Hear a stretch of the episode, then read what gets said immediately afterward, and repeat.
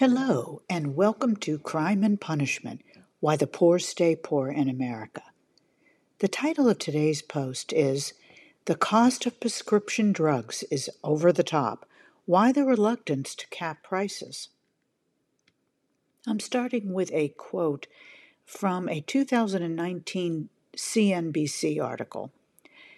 Quote, research and development is only about 17% of total spending in most large drug companies. And that is a quote from Gerard Anderson, professor of health policy and management at Johns Hopkins University.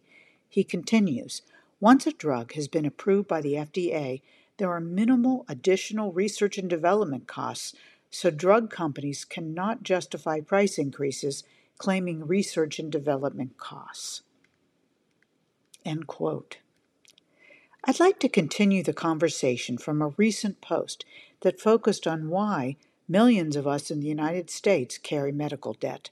It makes sense, then, to drill down on the cost of prescription drugs because that cost can be the largest part of any medical bill, particularly hospital stays, and thus lead to medical debt charged on high interest credit cards or never ending predatory loans. We know prescription drug prices in the United States are the highest in the world among comparable wealthy nations. In fact, money spent on prescription drugs by both insurance companies and out of pocket by consumers is close to double that of other similar countries. But why? Some of our elected officials, those who care whether their constituents live or die, have been working for decades to call attention to this disparity in prescription drug prices among the United States and other wealthy nations. They have introduced bill after bill to cap the rising costs of drugs, but have failed to gain the votes necessary to pass these drug caps. Yet the cost of prescription drugs continues to rise, and pharmaceutical companies continue to haul in record profits. Surveys and their resulting statistical analyses show that the majority of the American people think the cost of their prescription drugs is too high. In fact, 89% of those surveyed by a recent Kaiser Family Foundation poll say that the cost of their prescription drugs is too high. And it makes buying the drugs and taking the dosage directed by their doctor out of reach for them. The same Kaiser Family Foundation analysis also reveals that people regularly taking at least four different prescriptions per month and in lower income brackets uh, found it more difficult to afford their medicine. That's not a leap in logic to conclude that the more prescription drugs one must pay for and the lower one's income, the more difficult it is to make ends meet. Through the use of the reconciliation process, which only requires a majority of lawmakers in the Senate to pass a bill, 51 versus 60, Congress was able to pass the Inflation Reduction Act in August of this year. This law moves to reduce inflation through slowly lowering the cost of prescription drugs, increasing investment in renewable energy, and paying down the deficit through modest tax increases on those making more than $400,000 a year.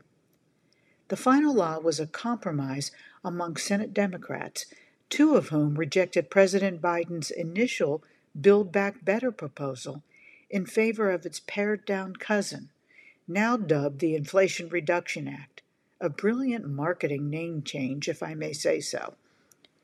The final vote in the Senate was 51 to 50, with Vice President Harris casting the tie breaking vote. Not that I'm casting aspersions on a particular political party, but not one Senate or House Republican voted for the law that will eventually lower prescription drug prices under Medicare and Medicaid. Although the Inflation Reduction Act is a huge step forward, it is slow to phase in Medicare negotiate, the Medicare negotiation process, which will lower the price for those drugs that make the negotiation list. This is complicated. at least in my opinion. According to this analysis by the Kaiser Family Foundation again, Medicare negotiated drug prices for those drugs covered under Part D do not go into effect until January of 2026, and negotiated prices for those drugs covered under Medicare Part B don't take effect until January of 2028. Apparently, those required to take insulin and who have Medicaid have a capped out of pocket cost of $35 for each monthly dose. But good luck figuring out the nuances in the possible cost between the various types of insulin and whether it is delivered by pump or other method.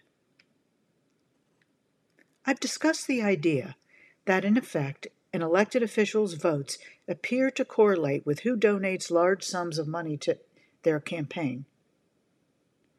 In numerous posts, the bottom line is that someone accepts millions of dollars in campaign donations from the pharmaceutical industry, fossil fuel industry, chemical industry, and every other public and private interest group.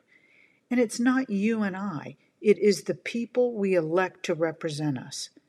They write the laws and shape our public dialogue and policies, and their positions and voting record do seem to line up at least somewhat with the money they receive and in turn use to fund their campaigns for re election. In a participatory democracy, we have a lot more options than to throw up our hands and claim that all politicians are corrupt, so whether we vote or whom we vote for doesn't make a difference. I hear this statement a lot, and first it makes me angry, and then it just makes me sad. This is lazy thinking because every bit of information about our elected officials, including how each of them has voted on every issue, is easily accessible public information. And I've provided a link so you can look it up if you want to. There are not they are not all corrupt, and it does make a difference which people and parties hold the powerful jobs as elected officials. I'd love to hear what you think about the outrageous cost of prescription drugs in our country. Have you ever not been able to fill the prescriptions you need or have to double down on the dosage to be able to afford other necessities? Why should the collect what should the collective we do about this? Let her rip in the comment section below. I'd love to hear your thoughts. As always, I appreciate your interest and thoughtful ideas that make our crime and punishment community a welcoming space to visit and chat. There's no time like the present to become a free or paid subscriber. Thanks in advance for your support. And don't forget Crime and Punishment Why the Poor Stay Poor in America is a reader supported publication. To receive new posts and support my work, Please consider becoming a free or paid subscriber. As always, thank you for reading and listening. I'll see you next time.